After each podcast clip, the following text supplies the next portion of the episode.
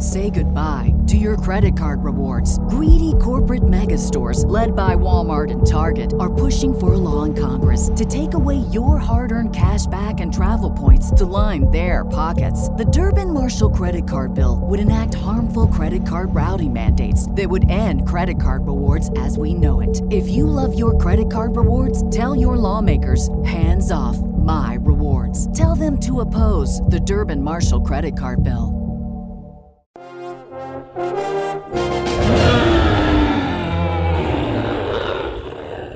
Hello, everybody, and welcome back to Thank Godzilla. It's Friday 2000.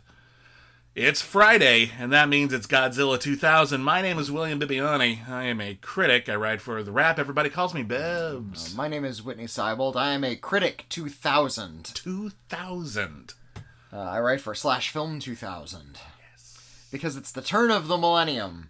And there was 2000 fever, damn it. Everyone wanted to get in on the 2000 action, which, which to be fair, uh, nice round number. How can you resist? This is our podcast where we're reviewing every single Godzilla movie ever and every single Godzilla adjacent movie ever. But we're past that for now. We're back into Godzilla land, and we're about to start the Millennium Era with a film titled, fittingly enough, Godzilla 2000: colon Millennium, which is a little redundant. But when this movie was coming out, 1999, a little jump in the gun on the 2000 bit. In the. United States, it hit. It came out in 2000. to, to be fair. A lot of movies, a lot of filmmakers, a lot of publicity, they were trying to really capitalize on calling things 2000. And to be fair, they had for a while. There was Death Race 2000 back in the 70s. Uh, the idea of just things being 2000y was really, really cool. Dracula 2000 was a thing. Not a not a good movie. Not a not a good movie. The Blues Brothers hit The 2000. Blues Brothers 2000. also not a good movie. Uh, haven't seen the Blues Brothers 2000. There was a Pokemon the movie 2000. Hmm. That's true. Several others as well. I'm I'm, sure. I'm, I'm, I'm blanking now, but there were there were a lot, and I just want to see where's that monster team up. Of all, all of the 2000 movies. I want to see Godzilla 2000, Dracula 2000, and the Blues Brothers 2000 in a Death Race 2000.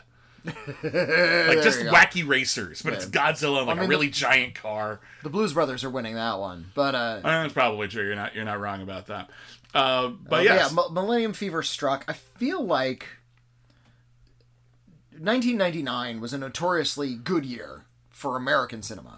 And international as well. Honestly, if you look at the list of movies that came out in 1999, it's a staggeringly Yeah. good year. And I feel like the movies that came out in the year 2000 really sucked. Like there, there weren't a lot of great films that came out in the year 2000, and I feel like we kind of we, blew it a little, yeah, little we, we like kind of like collapsed over the finish line. It's like we made it to the end of the millennium. Oh wait, we have to keep going. Surely we could have saved, like, I don't know, The Insider and 10 Things I Hate About You and The Matrix for 2000. Could we have just Pushed hung it- out a the- little longer? The Matrix makes sense in the year 2000. You know, new beginnings, all technological nonsense. Um, Yeah. uh, there was the whole Y2K uh, fear, and I feel like it, it felt like the end of history if you were there in 1999. It Felt like a chapter, like a, a chapter was being turned in the whole planet's book. and uh, I think the the world felt a, a good helping of millennial angst.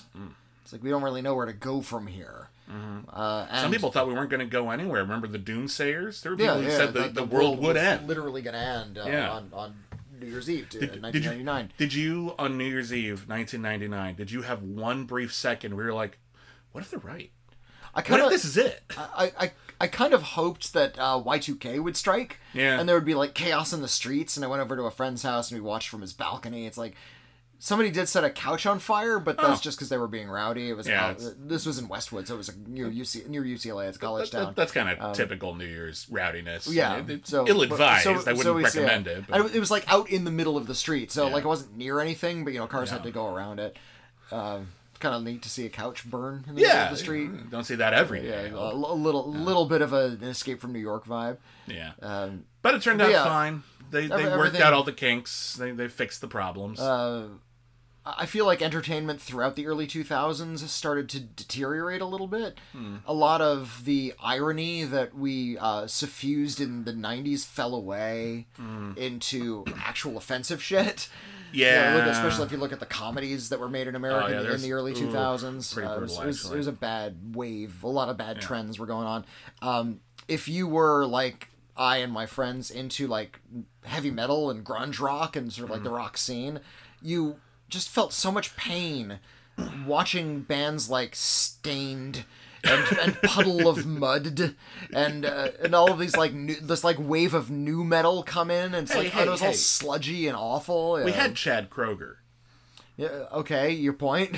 Oh, I just thought it, thought you should know. All right. that wasn't a counter argument. yeah, okay, yes, I agree with that. I We- say we- that a hero will save us, but I'm not going to stand here and wait. and into all of this mess came Godzilla 2000, Yeah. uh, where uh, it's it.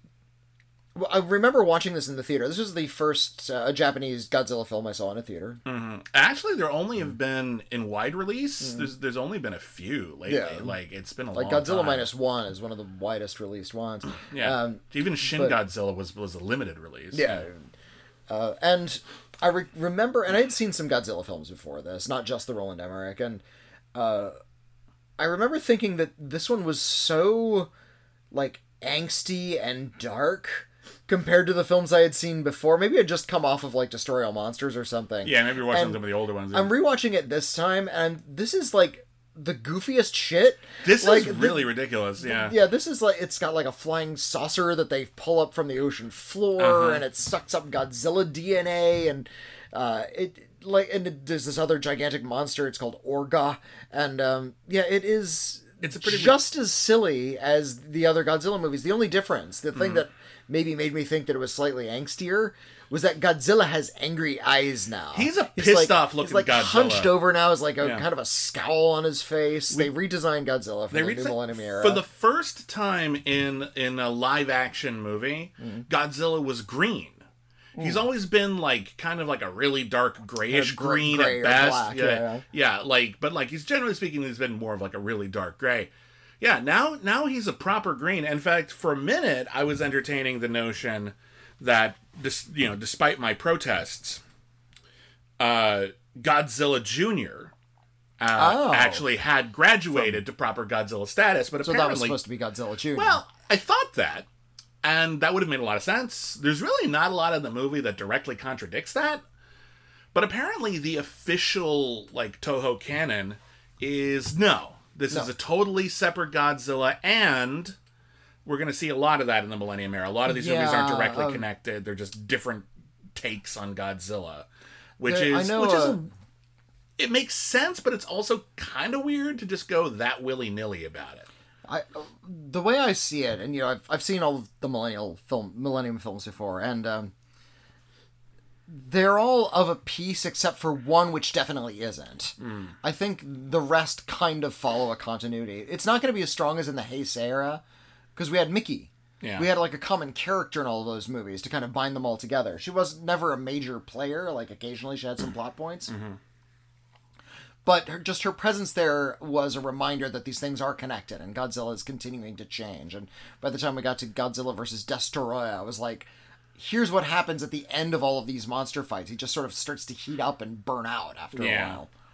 Um, the millennial era is not going to have quite that strong a continuity, but it's okay to pretend that they do, that they connect in one way. They're they're, they're kind of loosey goosey. Uh, But there, there is one where Godzilla actually was redesigned, looks a lot different, has silver eyes, Oh, weird. uh, like stands a little bit more upright than the Millennial, because the Millennium Godzilla now like leans forward a little bit, is a little bit more like uh, lizardish. he's got more of like an alligator Yeah, like yeah. snout much more really just big old rows of sharp teeth he really does look more like a lizard Yeah. than the weird lizard mutant hybrid that we've had before um i have a question for you because the american version of godzilla 2000 Mm. is a bit different apparently from the japanese Mm. version and i was only able to in the time that i had allotted track down the american version uh, which version or versions have you seen I've only seen the American version. Okay, so the American version, uh, when they brought it over here, Uh, they made some changes, nothing like gigantically different, but it's not it's not like whole plot points have been like changed or dropped. Uh, but it's nine minutes shorter. Apparently, mostly it's that of that is just business stuff that they felt that they could trim. Uh, they also, uh, I, I think the, there are two uh, uh, significant things. Uh, for whatever reason, Sony decided to re-record some of Godzilla's roars to use the Roland Emmerich Godzilla roars. So if they sound familiar, that's why.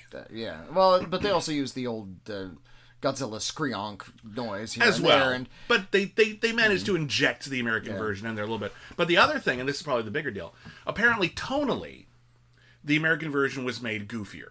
There were a lot more sort of whenever we cut to the the general citizens people will never see for more than one scene and they're going about their business and then they see godzilla out the window they go holy crap! Great caesar's ghost! I think they actually say out loud. Uh that was more of the American version, trying to be uh, take the piss out of it a little bit. So maybe the original version like is a that little you can harsher. kind of tell. But yeah, yeah. But I'm saying maybe the maybe the original Japanese version, you know, I know. Uh, reads a little less silly. I I know this is another soft reboot. That this isn't uh, another direct sequel to the 1954 film. Yeah. and all of and it ignores all of the continuities that have come since. Yeah. uh, which is weird because I don't know how much. Like it's been, it's first showed up in 1954, and they took care of it. But this is the year 2000, and they're still like really on their toes about Godzilla. Yeah, it's really weird. For this movie does not reintroduce Godzilla or even the status quo of Godzilla. No, in in fact, way- Godzilla just shows up. It's- it- right it right away in just this movie. throw you in the deep end. It's like you missed issue one of Godzilla 2000, the comic book, and you're just jumping. I honestly thought I missed the first act somehow. like, because Godzilla is just a force of nature. He's, he's like a he's like a hurricane hmm. or something like something something some kind of seasonal event that you always Yeah. have to be ready for. Ah, it's tornado season again. Oh, it's Godzilla season again. Godzilla will just occasionally show up blow up a power station. Apparently, they don't really do a lot with this, but they say Godzilla is attracted to power stations, whether it's electrical or nuclear. Um, and and wants to destroy I them. wants to destroy it. He's like, oh, that fucking power state. They built another one. Crush, crush, crush, crush, crush. Leave it alone. And then he just goes back into the ocean, looking over his shoulder. I mean it this time. Well, and and, then, and you know- had they established that, in, even in just like a line of dialog oh, Mm-hmm. Excuse me. he's back again this year, Yeah. or like this is the fifteenth time, you know, something along those lines. Well, what they have, what we what we do get introduced to is a group called the Godzilla Mobile Detection Unit. yeah, which is like it, they're like storm chasers. Yeah. Oh, oh, oh, this this very much feels like the vibe that they were going for for a lot of this movie was the movie Twister, uh, which honestly, fine. Uh, Twister is kind of a weird movie in that there's not a lot to it really. It But was, it's got it good was an- vibes. it was an effects bonanza. Yeah, Yeah, but- but got a good tone. But Yeah, it, it, it wasn't particularly well like admired by critics when it came out, but audiences liked it fine. And nowadays, you look back at it and you go, "That was a summer blockbuster." Where the biggest plot point was, will a guy get his wife to sign their divorce papers? Everything else is just there's a tornado, and then we're gonna go driving after it, and then it stops. And then we find another one. That's it. Before Twister came out, everyone I knew, I was like, I can't remember how old I was when it came out, but 96 that came out. yeah, yeah, yeah. I, it was like last year of like uh, junior high or something for me. So like everyone I know was like interested because Jan de Bont had done Speed and the the trailer looked really cool. But we were like, how do you make a movie out of that? Is it is there like some bad guy making twisters that we have to stop? like what what's the plot? There is none. It's his girl Friday, but with twisters instead of journalists. That's the whole movie. Yeah, yeah, yeah. Um, I'm curious what what the 1930s uh, screwball comedy, the the new Twisters movie, the upcoming sequel is going to be. Is it bringing a baby where it's like, oh no, we have to take care of this Twister. You have to hide the twister in the closet when the boss comes over. Oh yeah. no. Um, but the idea of just a whole bunch of people and they're just working class stiffs who are very interested. They know their science, but they just get in their vans and they chase after Godzilla to try to like get readings or pho- there's a reporter who's like hanging Oh, out with this one yeah. Godzilla chaser and his daughter. Well, they have these little sensors they want to send up in a twister, but they have to like drive directly underneath it to make that happen. Right, that's That's pretty the- fucking yeah. thin. But that was Twister, by the way. They're not trying to do that to Godzilla. They're not trying to like send up a sensor into Godzilla. Good luck. it's it's a rough day for everybody. Um, no, so we're introduced to uh, our hero. He's a he's a workaday scientist. He used to be like a big college professor type. Uh, but he was he, he left the scientific community or the serious scientific community and now he's part of this very uh, it's not really fringe because they're right. There's no conspiracy involved, but they're just people who are just doing this in their spare time. He's working with his daughter, and his daughter is a little hustler, and I love her because, like, when the reporter is like, "Okay, can you drive me around and take me to see Godzilla so I can get pictures?" and she's like, "How much? You're gonna you're gonna you're gonna pay to join the the Godzilla club? You have to pay to join. Yes, we have membership dues. Pay up." like she's very stern. Um, Sorry. it's okay. So they're uh, so we're introduced to they're just looking for Godzilla, and in the opening sequence, hey, there's Godzilla, just Right showing there. up, and I like And and they're you know, they, it's not just boomies there. Like there's a, a Yeah. pan up of Godzilla's body, kind of a slow reveal, but yeah, Godzilla's it's, right it's there a at the little easy because they say like we're gonna like shoot this thing into the ground, and it's a seismometer, and if we detect a certain kind of vibration, it means Godzilla shows up. Two seconds later, oh, it's Godzilla showing up. Well, that was convenient. Um, How did we know? Um, and Godzilla is gonna like trudge towards a power station and blow it up. But I actually really love this sequence. This is one of my favorite Godzilla attack sequences, just because of how it's filmed. There's a lot of impressive scale by placing people, human beings, a lot closer to Godzilla than usual. yeah. Uh, and my favorite bit is when they're chasing Godzilla in their car and they drive through a tunnel. And when they get on the outs and they get to the end of the tunnel, Godzilla's standing right there looking at them. Like it looks like the coolest amusement park ride. Like you're just you're sitting there in the car, Godzilla like roars at them. He doesn't breathe atomic breath or anything, but he roars at them and it fogs up the glass, which is so tactile. I love that. And then they're like, we should back up. And so they're backing up and Godzilla's destroying the tunnel behind them, and I'm like, that whole sequence is fucking cool. I had a good time with that part. Okay. Yeah, I, that was like really fun Godzilla stuff. All right. Yeah. I didn't have fun with this movie. Really? Yeah. Um, I, I- I'm not not exactly sure why. There's something off about Godzilla 2000. It is a weird film, and I'm, I'm not a huge fan like, either, but I- there are definitely I- parts I glommed on to. like they're not really rolling with the silliness. The Mm. thrills uh, look really fake. I think a big part of it is the way like we, we talked about this when we got to the Heisei era. How um, comparing Godzilla versus or Terror of Mechagodzilla, which came out in '75, with Godzilla. The Return of Godzilla, which came out in 1984, Mm-hmm. Yeah. and how dramatically film had evolved in that span, Yeah. just in terms of photography and lighting and just camera movement, Very different Uh, aesthetic. really, really different, and how uh, I, I cr- I credited it to sort of the rise of uh, certain kinds of American adventure films, you know, the rise of Spielberg, that kind of thing, uh, Star Wars. How uh, film started to look a little bit more slick, and uh, Yeah. photography started to change an awful lot. And I feel like something similar has happened here, Mm-hmm. where you go to Godzilla versus Destoroyah, which was made in '95 Yeah. and how it looked like a 90s film. It looked a little bit broad and silly. Even Mm. those Rebirth of Mothra films have a, a, a kind of. Sort of lo-fi home video aesthetic. Yeah, yeah. Um, yeah. You could see things start to fall apart. Remember in Rebirth of Mothra 2, where Mothra turns into like a bunch of little robots? Yeah. Which was a little odd. Um, just sort of magically turns into these machine like. I mean, I don't even know if that's the weirdest thing I've seen in any of these Uh, Well, I mean, it's, movies. it's not that it's weird, it's that it looked bad. Yeah, Uh, it looked. It looked. It looked because here's the thing: when when they were using the older techniques, they were techniques that they had kind of perfected Hmm. to whatever extent that you can, using the limitations of you know suitmation. Um, but when they started using, and we're going to say that a lot in Godzilla 2000, when they started using more computer generated imagery, Yeah. uh, it is at the birth of that medium, and people were still figuring out how to make it work. The technology was still evolving, and now things that would look pretty awesome today, pretty pretty believable, they look kind of like shit in Godzilla Yeah, 2000. yeah. There's some So- compositing in this. There's a lot of was- compositing in this movie that is embarrassing. So yeah, there, there's a lot of really bad compositing. There's a lot of bad CGI, and for some reason, filmmakers decided to make uh, photography just look really murky. Uh, and maybe it's just the visuals that are keeping me from feeling the lightness and silliness of the movie. Uh, visually, it's communicating to me that this is a hefty story yeah.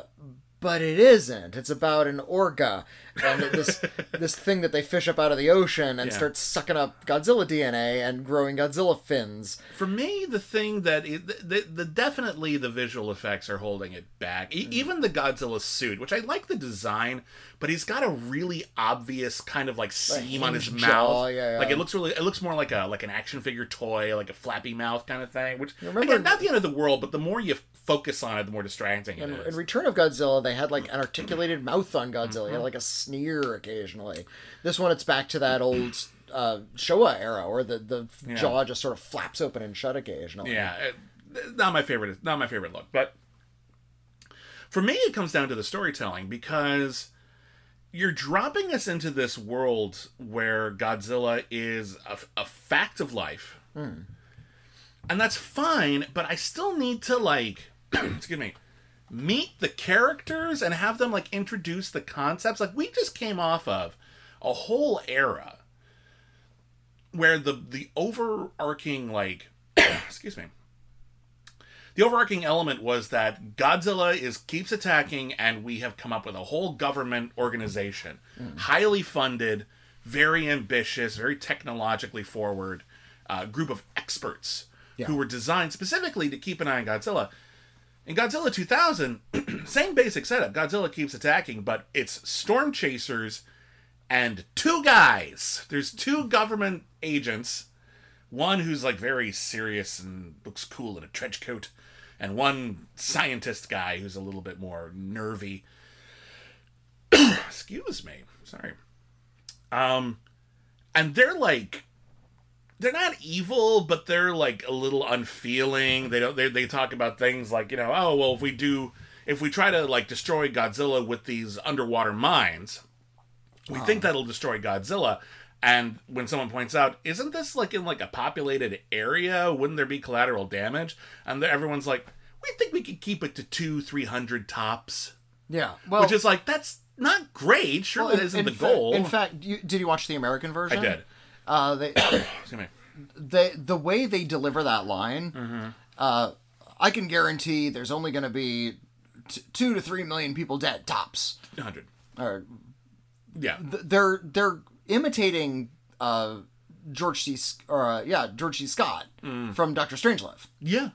Uh, like they're quoting the movie, which is and, and I think they even like respond to him with another line from Doctor Strangelove, And that- which is a little weird because it's not Mm, It's the probably characters aren't quoting Doctor Strangelove like Yeah. the screenwriters are. Well, that was the kind of thing people used to do a lot. I think in the 90s that was pretty common where you just sort of harken back and do like an entire bit. Like Quentin Tarantino would take like whole lines and exchanges from his movies. There's like bits in Jackie Brown that are just straight out of Stanley Kubrick's The Killing. Just Well, a I- couple of lines of dialogue in a row, you know?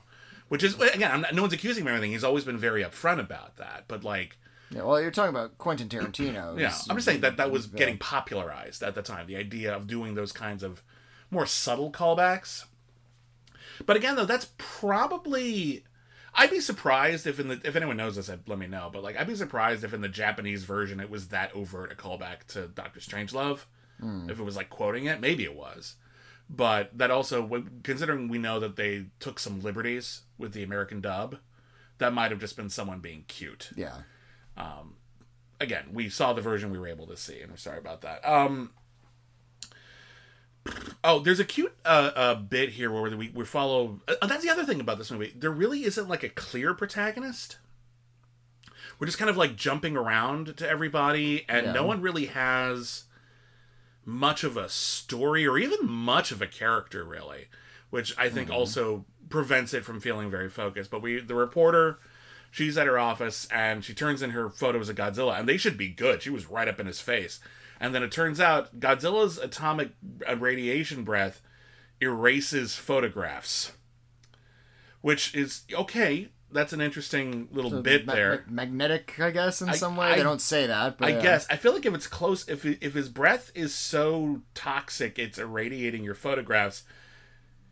You should go to a doctor because you were right there. I feel like you're you should get checked out. I don't know. If, I don't know what what kind of what kind of anti Godzilla meds we have in this timeline, but anyway. Um. So yeah. Oh. Um. I'm looking over my. Uh... Okay. So the the main villain plot uh, starts out kind of weird. It's really incidental. Godzilla is attacking, and oh, by the way, we found a giant meteorite at the bottom of the ocean. Ooh. And we are bringing it up to the surface because when we started scanning it with our submarine, there was like an energy source inside. And we think this might be some sort of important scientific discovery, a new energy source that could fuel the whole world. Wouldn't that be great? Godzilla keeps blowing up all our other energy things. Let's let's get a new one. They bring it up to the surface, and it's this big fucking rock. But it starts acting weird. It like it floats, which it shouldn't because it's a giant fucking rock. But also it starts like leaning over on like its tippy toe, like one of the shards in Arrival, which also shouldn't be happening. The rock part of it starts sliding off until it's like a metallic It's like a smooth thing. yeah. Yeah. It's not quite like a flying saucer. It looks a bit like uh, the ship in Flight of the Navigator. yeah. You know? it, it's it's just a smooth. Uh, looks like a skipping stone. Yeah. it looks like the bean in Philadelphia. a little bit. The uh, uh, so our our main Godzilla government guys are concerned about this and killing Godzilla at the same time. Uh, they're trying to kill Godzilla all over the place, and they're shooting rockets at him. Very unconvincing rockets. Nothing is working. Uh, our main scientist has discovered that uh, by picking up one of Godzilla's uh, scales and working with the government, that there is something in Godzilla's genes that makes Godzilla indestructible. And they there's a whole bit where they say, "Okay, you should get to name it." Oh yeah, and he calls it G one. He, yeah, it goes out like G one was it G one generator regenerator G one, and I'm like, you could have named it after your daughter. You could have named it something poetic. Yeah. You could have named it, you know, anything cool. You picked like the the mo- most boring name possible.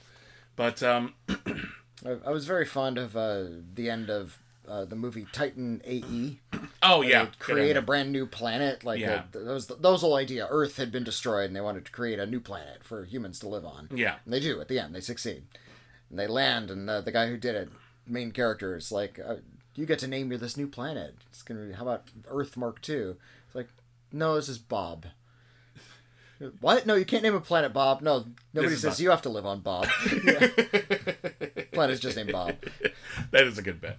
Um, that's all going on, but uh, they're they're trying to destroy Godzilla while this UFO thing is coming out, and it's not going well. Godzilla isn't very destroyable, and then the UFO decides, all right, let's fucking do this, and it flies out of the ocean, it's- and it's like It's, it's it's like looking for something. I get the impression that it was looking for some sort of power source. Yeah, yeah. There, there's, there's canon apparently about this thing that uh, is not clear in the movie at all.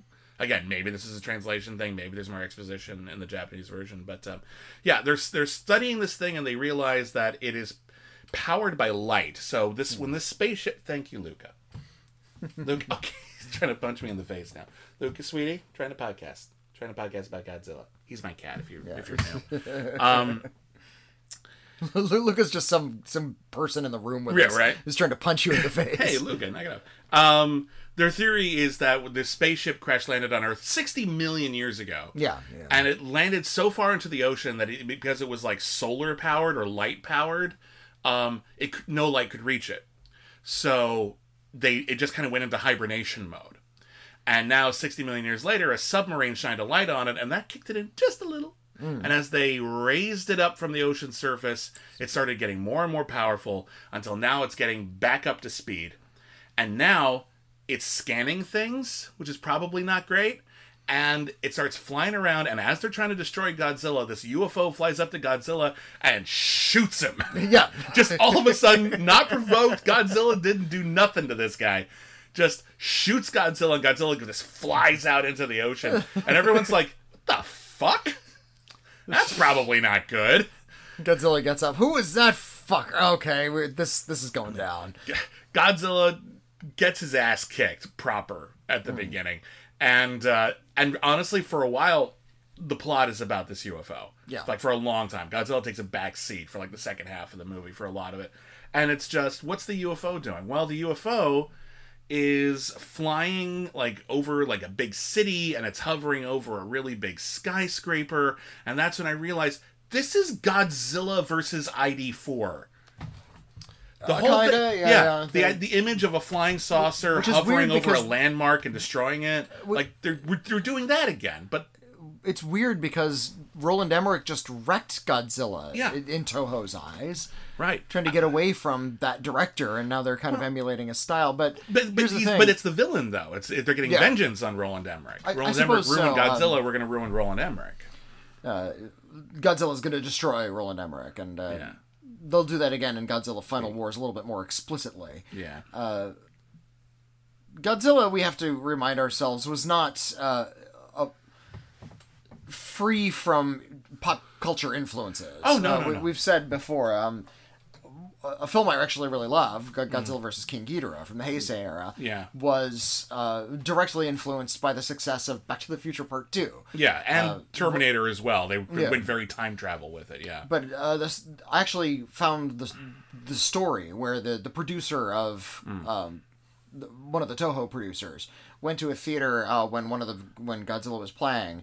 And found that the theater showing Back to the Future Part Two was far more crowded. Luca, Luca, and, stop knocking. and that was a microphone, buddy. concept he just couldn't understand. Why are people seeing this time travel? Well, you know what?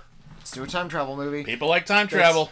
And everybody said that's wild. You can't do time travel in a Godzilla movie. You know, we've already it, we can only go so far with this. Mm-hmm. Right. And they said no, we'll do. it. We're going to do time and they travel. went very far. Hmm. And and even in like the Showa era, you know, the success of the Gamera movies started making the Godzilla movies more kid friendly. Yeah, yeah. For example, and then we would see things like there, like the Mothra movie had like, or the Godzilla versus Mothra movie had like this whole like Disney element where they felt like they were inspired by the creation of Disneyland and wanted to use that as a plot point. Right, right, right. You know? There's Godzilla versus Gigan, right? No, no, no. It was it was earlier than that because it was the one with the big Mothra egg. Oh yeah, yeah. Where Yeah. They're, they're trying to sell tickets to see the Mothra egg. Yeah, yeah. Um, Luca, he's now he's swatting at me. Luca, did I? Just wants attention, I You think. just, you just want you just want cuddles? Yeah. Okay, give him some cuddles. Speaking of monsters, Anyway, so um, Say goodbye to your credit card rewards. Greedy corporate mega stores, led by Walmart and Target, are pushing for a law in Congress to take away your hard earned cash back and travel points to line their pockets. The Durbin Marshall credit card bill would enact harmful credit card routing mandates that would end credit card rewards as we know it. If you love your credit card rewards, tell your lawmakers hands off my rewards. Tell them to oppose the Durbin Marshall credit card bill. So yeah, Godzilla gets his ass kicked, and this there's UFO. a lot, lot of time being spent with this UFO. It's flying, flying around doing stuff. it's flying around. It's on top of a city, and they use like infrared to see that it's like putting its tendrils in the internet, and we can see it Like absorbing sucking the internet. up internet. Yeah, uh, is- information. yeah, I, I which like is that shot adorable. of the UFO like reaching its tendrils into a high rise to like to suck energy out of it. Yeah. looks really cool.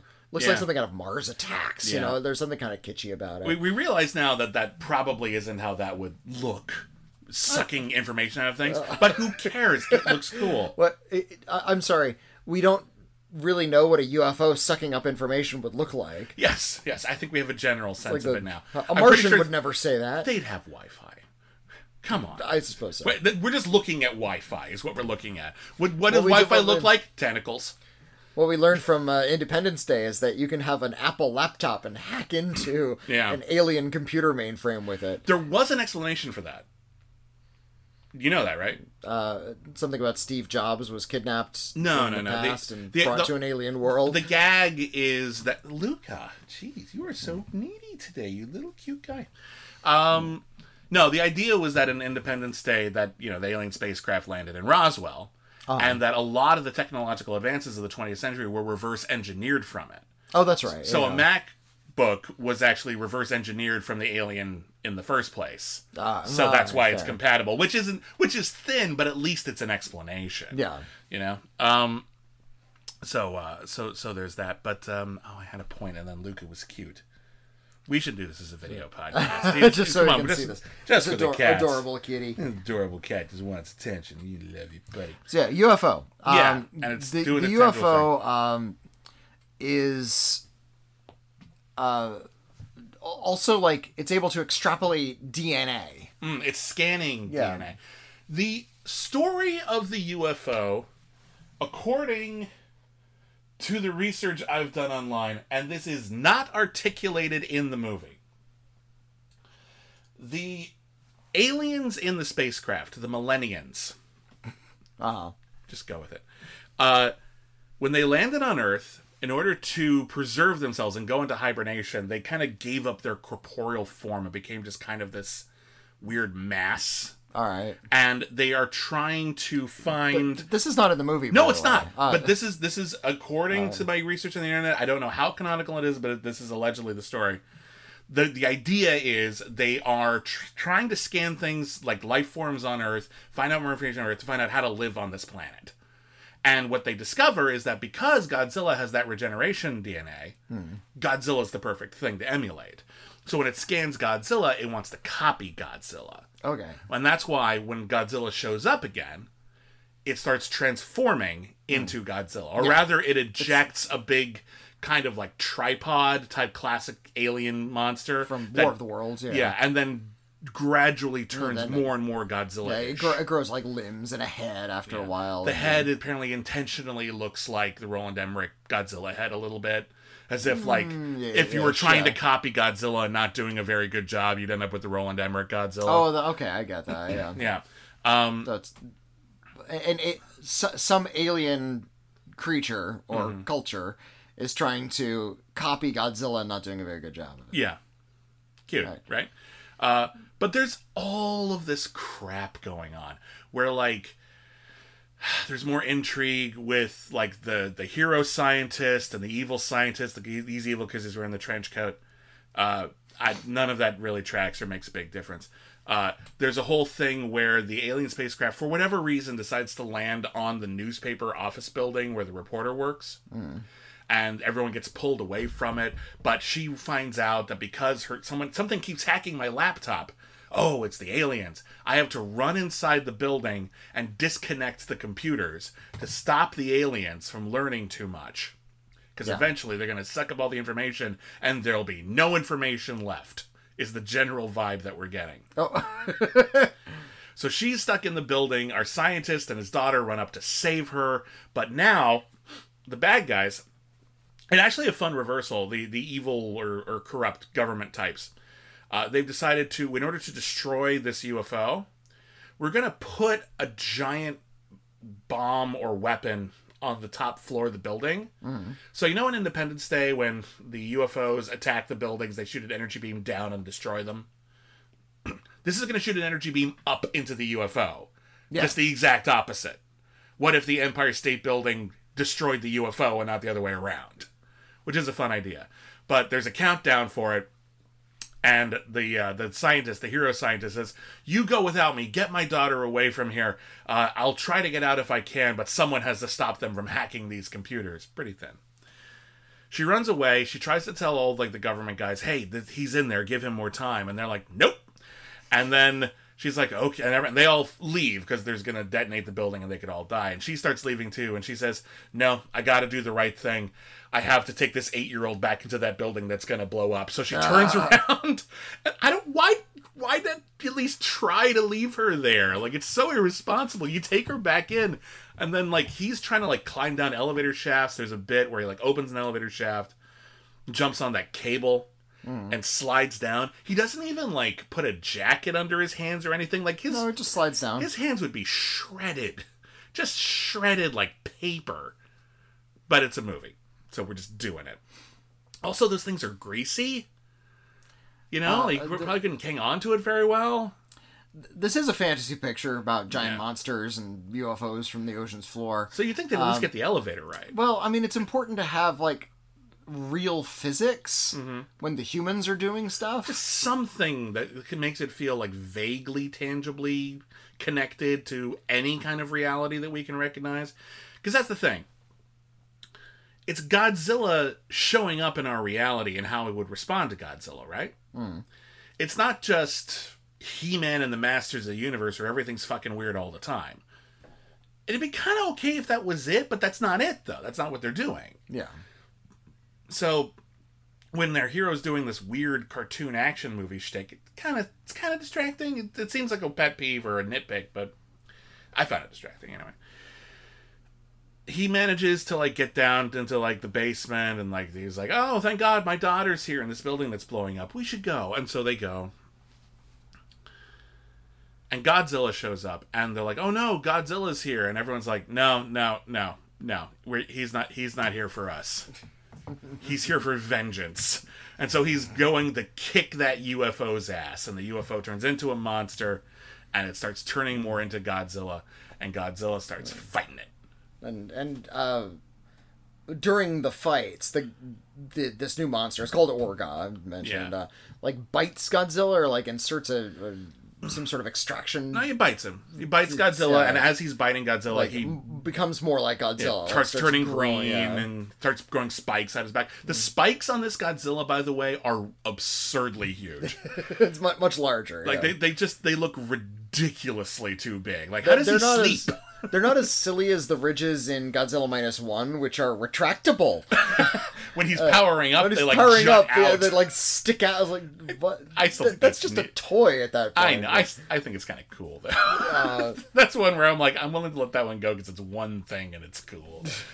But when the whole movie was like that, like I. I like Godzilla minus one, but yeah, there, there's some toyetic moments. It's like, It's what, still a what are, Godzilla what are you movie. doing? It's still a Godzilla movie. Yeah, Yeah.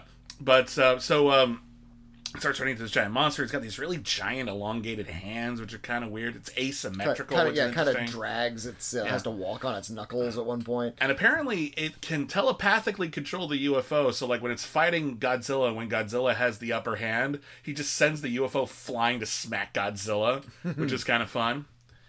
But it's it's Godzilla's a better fighter. Like Godzilla's like actually like kicking his ass a little bit. And then when he starts destroying it, unfortunately, it started to develop Godzilla's regeneration abilities. So if you break it off or break off a piece of it, it just grows back. And Godzilla's like, ah, fuck. What do I do? And that's when Orga does its big finishing move where its mouth opens. Oh yeah, And this- like un- unhinges and turns into like Yeah. a like a python. Yeah, like a big old python mouth. And it starts swallowing Godzilla whole, which is admittedly pretty cool. it's a hell of an image. and and it's we talked about sort of there's some bad CGI effects, especially Yeah. on the UFOs and the Millenniums, but uh, Orga is mostly practical. yeah. and including this weird mouth thing. Yeah. That they actually like built a suit that could swallow a Godzilla suit. Yeah.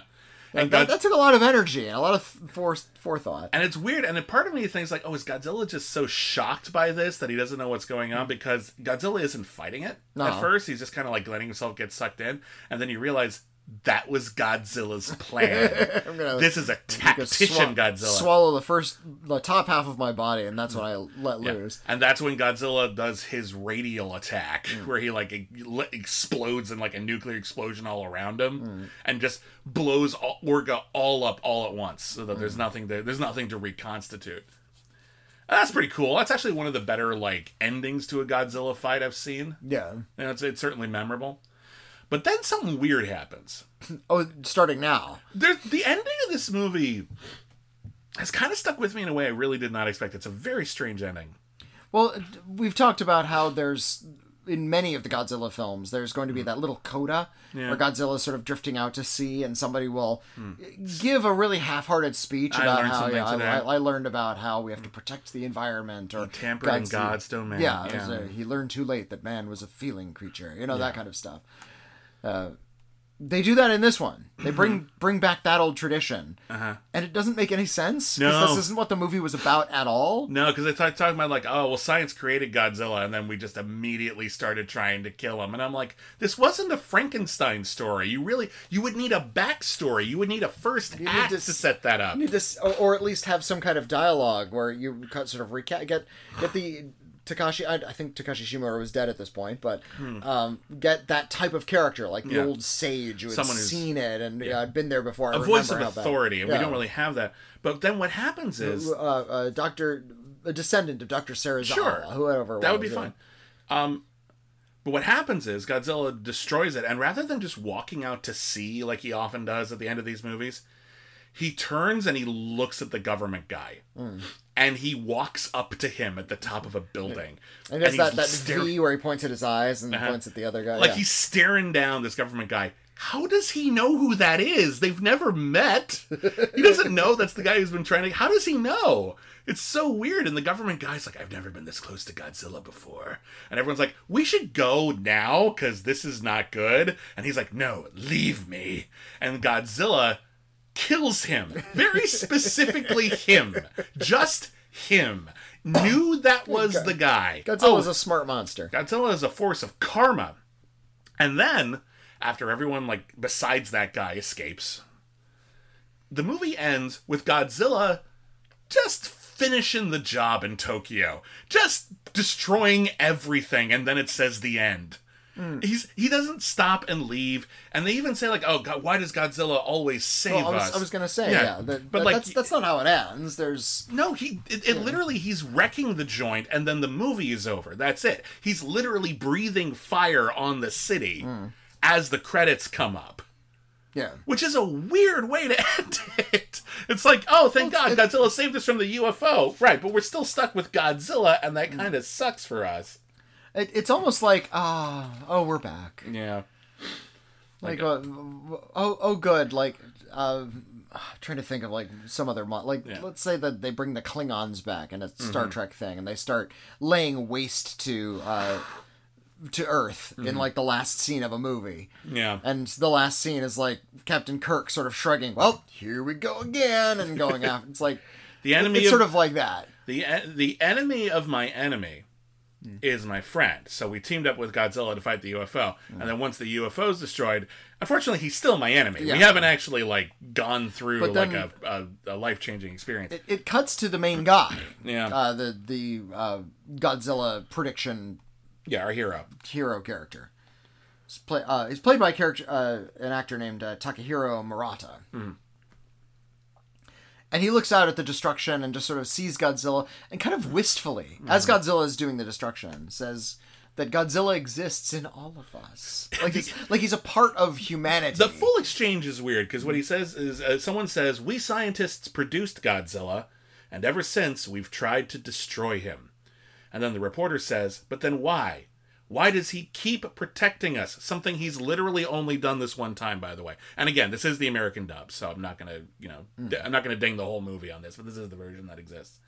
Um, and that's when our hero scientist says, maybe because Godzilla is inside each one of us. What the fuck does that even mean?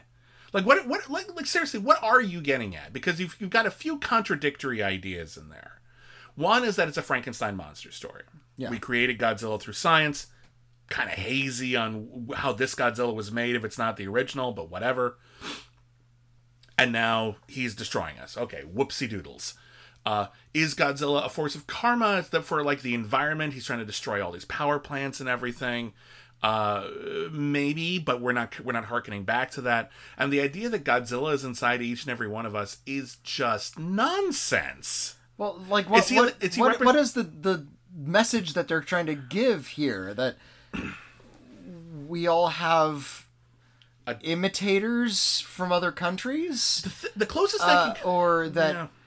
that we we are monsters protecting our own turf, and that like we have impulses toward destruction inside that, of us. that's the that's the closest thing I can get. That's the closest thing that makes sense to me is this idea that Godzilla represents sort of humanity's own, you know, almost in a Nietzschean way, uh, uh, urge for self destruction. Freudian way.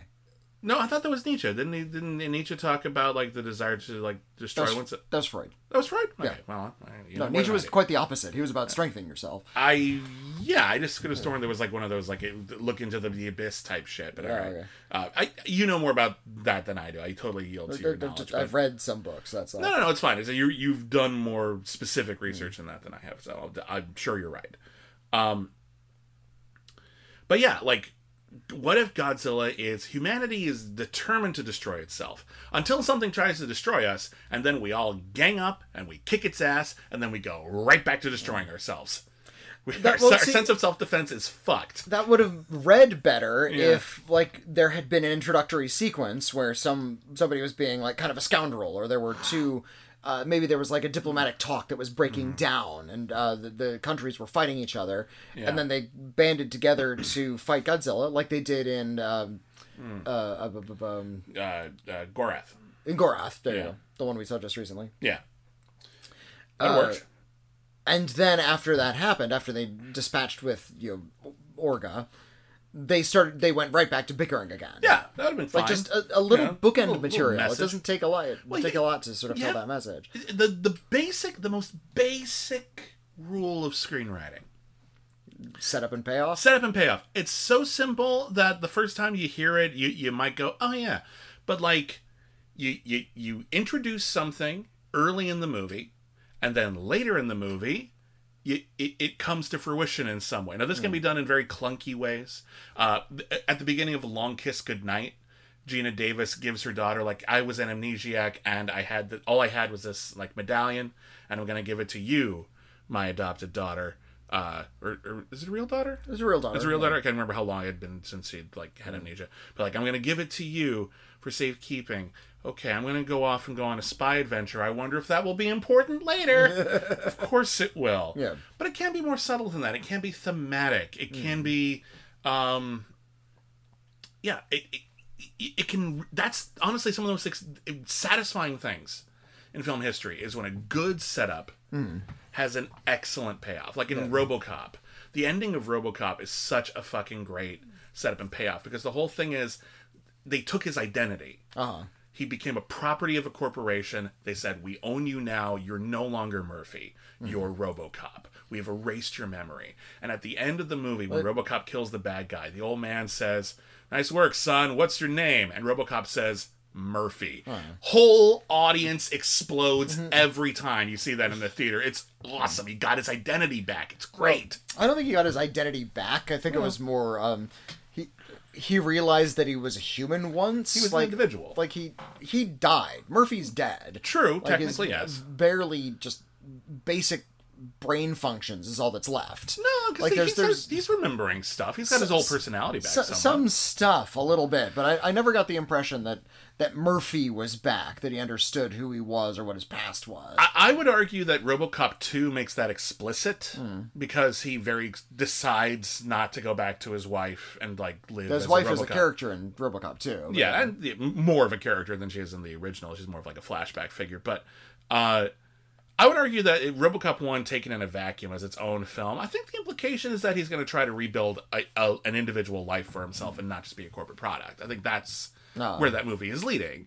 And I think RoboCop, like a lot of sequels to movies that were totally satisfying in and of mm-hmm. themselves, you have to kind of undo a bit of the ending in order to keep it going in the, in the way oh, that's satisfying. So I mm-hmm. think RoboCop 2 kind of I, I, I was bit. I was read RoboCop as as he he died. Like Murphy yeah. is is dead and did gone. die.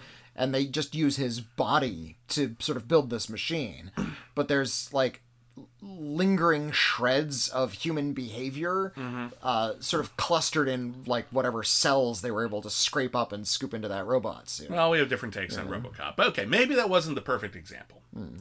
Uh, oh, uh, uh, uh, Pretty Woman.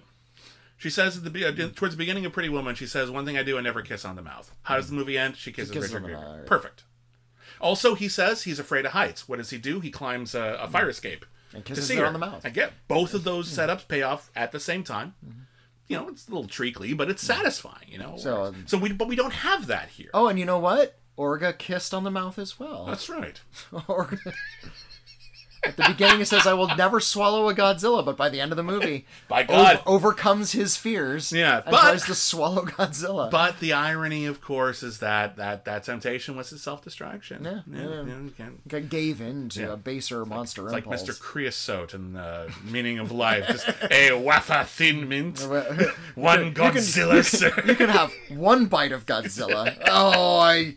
Oh, fine. Glarg, glarg, glarg. Boom. Hmm. Godzilla 2000. Um, Godzilla, Godzilla 2000 is not that good. no, Uh, it's, it's it's it's cheap in weird ways. It's Yeah, it- really scattershot as storytelling, I- I even as these movies go. Yeah, I, I don't like a lot of the American translation. They're, the American general characters is like we've invented this new missile that's like co- coated with like special Godzilla slime that can puncture his indestructible skin. Mm. Yeah. And he actually says something about like crap going through a goose. It'll which- go through Godzilla like crap through a goose, Which, and I'm like, which I think was also a line from like a Michael Bay film at some point. Like I, I know I've no, heard that, that. that was before. definitely an American edition. I was reading about that. Yeah. That was definitely like there was that that sentiment was not in the original apparently. Uh, so all But I, I, I hated that kind of cliche, like army general dialogue. uh, I guess the the, char- the human characters are just in the wrong place. I don't necessarily need them to be rich and Yeah. complex because this Godzilla movie. I'm focusing on the monsters. Mm-hmm. But if you're going to take the time to establish them, make them a little bit more complex than this. Or just have them be background figures to the monster mayhem. Yeah. Let the monster take Uh, yeah. more center stage, but he doesn't. Yeah. So much of this movie is about these scientists and their history together. And there's whole like one scientist says, "Yeah, why did you leave the department?" It's like it doesn't fucking matter, and you're not going to explain it anyway. It's not coming uh, together. You're implying there's all this drama here, but we're not getting any of it. I, I think that's why a, a lot of audiences are responding to Godzilla minus one. It's, Yeah. it's one of the only ones that has like a really intriguing human story. Yeah. Outside of the Godzilla drama, that one and Roland the Roland Emmerich film weirdly have the most like actual human stories in them. I feel like there was. um I did kind of like the one, And, and, and maybe was- the, maybe the original, but even that Well, one, yeah. like the humans don't really take center stage until like the back end of the movie. I think they do because they're talking about like sort of what it takes to stop Godzilla and how far we're willing to fall. Mm. Yeah. In terms of our But I- principles, but I feel like that. that we don't get to see that through like a particular character's eyes until near the end of the movie. Was it Godzilla versus Gigan that had the Godzilla amusement park? yes. I like the hero of that one. Oh, it's the He was a cartoonist. he was a cartoonist, and he had really ridiculous ideas for kaiju monsters. And he was hired by this fake amusement park to like keep up their facade. But they were and then he- secretly aliens. Yeah, and then he got torn into intrigue, and it was like all the all the supporting characters had like they weren't complicated, but they had distinct personalities. Hmm. This was the the funny guy. This was you know the the the cartoonist. His his girlfriend knew kung fu, which was only important once, but by God, it came up. Hmm. That one was fun. I thought they had fun with the characters, Oh, and, and- that was that was a, that was a pretty good balance. There's I also a, Ebirah, horror of the deep, where they had those guys steal the boat and they fell in with the the criminal. Oh yeah, God, that They- was they- a they- That was kind of that. that, I know, that I know it's been a while since we watched yeah. that one, but yeah, But that one, that one's where like by the time they get to the island, all that stuff's over. We don't exactly. really- Yeah, once we see the monsters, we don't care about those guys. Like Yeah. their arc doesn't matter in, in that Yeah, movie. yeah. That one, all right. Um, anyway, But yeah, I, I, this is all a way of illustrating how how poorly the human characters are handled in Godzilla 2000. Mm-hmm. Yeah. uh, they're like broad stereotypes, but specific. Like they're trying to do both at the same time. Mm-hmm. well, they're, not- vague stereotypes. Yeah, they're, like- they're not yeah. tapping into like any kind of sense of like late '90s irony where they're like commenting on the sh- their own shallowness. Nothing like that. Uh, it's just kind of overall a pretty weak Godzilla movie. Yeah, it's got highlights. I really do think that opening uh, attack is. I Mm. feel like that's where they put a lot of their big effort. Yeah. Uh, and I think there's bits in the final fight that are really cool, uh, but that's about it. Honestly, I really there's it, not a lot of it stands out, and it's a bit of a bummer. Bit of a bummer. It's a it's not a great start, which may be why I, I this is just speculation. Maybe why they weren't super concerned about keeping it canon. You know, Well, like just just going off and doing different shit in the next movie. There there were very few Millennium era Godzilla movies. Yeah, I think there were six and four years. Like they just Yeah. sort of like Well, cranked that- out a bunch. Yeah, but that, that's not just- nothing. That's that's okay. Yeah. You know, but like you know, so um, What happens in the next Godzilla movie? Uh, it's Godzilla versus Mega Megaguirus. Oh, good. I'm tired of the old Gearus. like, finally get a good one. Like, and suddenly it's not like Anguirus. Uh, this is Ah. Me- Me- Megaguirus is more like a like it's sort of more like Mothra. It's like a big bug thing. And Gearus comes back in Final Wars, though, right? Uh, they all come back in Final Wars. Okay, Every good. monster comes back in I Final just, Wars. I just need one more hit off of Anguirus before I die. Like, I just, come on. Yeah, let's see. Yeah, Godzilla versus. Somehow he became one of my favorites. it's like Anguirus and Gigan. he's the- he's the under- and- uh, the and- underdog. Yeah, and um, oh, what was that? Manda. Those are my, those are my Uh, top three fans. You're gonna like Godzilla Final Wars because we get Chainsaw Gigan.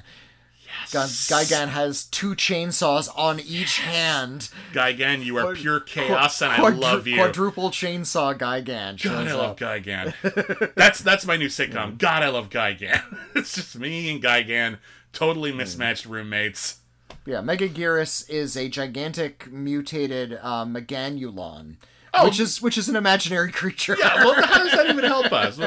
Can you give me give me like a vague description of like what a Meganulon is? Does it look just like another Uh, T it- Rex, or is it like it- a uh, no? It's it's like a flying bug Okay. creature. Yeah, All right, it's like cool. like, like a giant bug. Awesome. Glad to hear it. All right, so that's coming up next on Thank Godzilla. It's Friday. Thank you, everybody, for listening. Thank you for joining us. Um, feel free to uh, uh, send us an email if you want. You can want to talk about anything we discussed. If you are familiar, perhaps, with the Japanese version of Godzilla 2000 and want to tell us if we missed anything or if there's some kind of translation thing that w- makes it work better in the original version, that would be great. Honestly, because I was very frustrated that I couldn't find the original version. Oh, you know what? Yeah. I was just looking up uh, Godzilla versus Megaguirus, like a Yeah. little, little bit more background.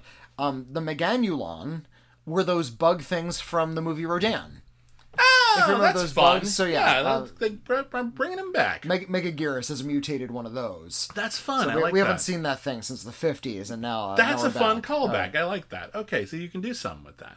Anyway, uh, our email address is letters at criticallyacclaimed.net. If you want to reach out to us, you might read your email on an upcoming episode. Uh, we also have a P.O. Box. Witney, what is that? Yeah, send us a physical letter to the critically acclaimed network, P.O. Box 641565, Los Angeles, California, 90064. Yes. Uh, and if you want to listen to future episodes of Thank Godzilla, it's Friday one week early. If you're are you if you're listening to this on the main feed and you want to listen to Godzilla vs. Megaguirus right now, head on over to patreon.com. All of our patrons get our new shows ad free, and they get Thank Godzilla It's Friday one week early. And we also have a lot of other exclusive shows, including our Star Trek podcast, All Our Yesterdays, reviewing every Star Trek ever. We have our Oscars podcast, which we're hoping to do a new episode of very, very soon, where we're reviewing every single film ever nominated for Best Picture. We're, we're, I'm, I'm still working on those. That's on Yeah, me. that, so- that's that's a bit labor intensive, but we we love doing those, and they're always good deep dives into movie history. So it's, it's one of our favorite things to do, um, and uh, and other things as well. So a huge thank you to all of our patrons. Thank you so much. If you want to support the show, that's the absolute best way to do it. But if you can't, totally understandable. There are other ways to help. Uh, please subscribe if you haven't already. Please leave us a review. That would mean the world to us if we saw some new reviews pop up because it really jumps us up uh, on the algorithm. When will Godzilla fight an algorithm and kick its ass? That's what I want to know. Will it be played by Don Cheadle? Yes. yes. Here, Godzilla's at Warner Brothers here's- right now. Why was it? Come on. I'll, I'll, I'll say this. It wasn't until watching uh, Godzilla 2000 that, that I, I noticed kind of, it's not an error, it's just sort of a, a weird coincidence about the Godzilla movies. What's that? A monster attacks, and it's always about Godzilla's size. Mm-hmm. It's never a little monster. Yeah. Well, There- imagine there imagine Godzilla wouldn't get involved at that point. No, but there needs to be, now that we You have don't, like you don't bring in the, CG the army to like th- you know deal with like oh I have a wasp's nest in my garage. The There- army the army is for bigger things. There, there should be a Godzilla movie where he has to fight like like one million Wolverines or something. Well, he had he had um uh Dest- Destoroyah. Destoroyah like, started out as like little yeah, bugs, and then yeah, and eventually separated and attacked him as smaller creatures, and that was kind of cool. yeah. But yeah, no, he's he's typically Godzilla likes to stay in his weight class, and I think that's respectable. Yeah, Yeah. and and we haven't yet had a God a Godzilla creature that was like Destoroyah was pretty friggin' huge. Yeah. Uh, Biollante was really huge. but we haven't had one that's like you know makes Godzilla look like a person. Like, Yeah, it- like something a, a creature that could step That on would Godzilla. be that would be cool. When- Godzilla versus Cthulhu. there you go. Yeah, that'd be fucking awesome. I know in Godzilla, uh, I think it's called Planet of the Monsters. yeah, It's the animated film. They, which they- we'll get to. We're gonna do the Yeah, they, animated they, films. they get Yeah. back to uh, Earth after like tens of thousands of years, and Godzilla's just been alive that whole time and continuously growing. Yeah. that entire time. So, So when they just- get back, he's literally the size of a mountain. Yeah. like, like you, you can't even wrap your mind around that. Yeah, I know. I love that. I love that sense of scale. Yeah. Yeah, I, mm, it always freaks me out. Um, I used to be my, my when I was a kid. The sc- the most scared I think I've ever been in a movie was when I saw Pinocchio for the first time in the big screen and Monstro the whale when they're like next to him and they think they're like next to like a big rock and then his eye opens and it takes up the whole screen and it like zeroes in on Jiminy Cricket. the sense of scale they built with Monstro. To this day when I watch that movie it kind of freaks me out a little. What's the name for? There's a, a name for like fear of very large things. Yeah. the the phobia. Like like Mm. Goliaths and behemoths and they have nightmares about stuff like that. But anyway, anyway, that's it. We're on social media. I'm at William Bibbiani. He's at Witney Seibold. We're at Critic Acclaim. And uh, yeah, we'll see you next time on Thank Godzilla. It's Friday. Uh, Whitney, uh, uh, uh, Screonk. Screonk. Thank you. Rar.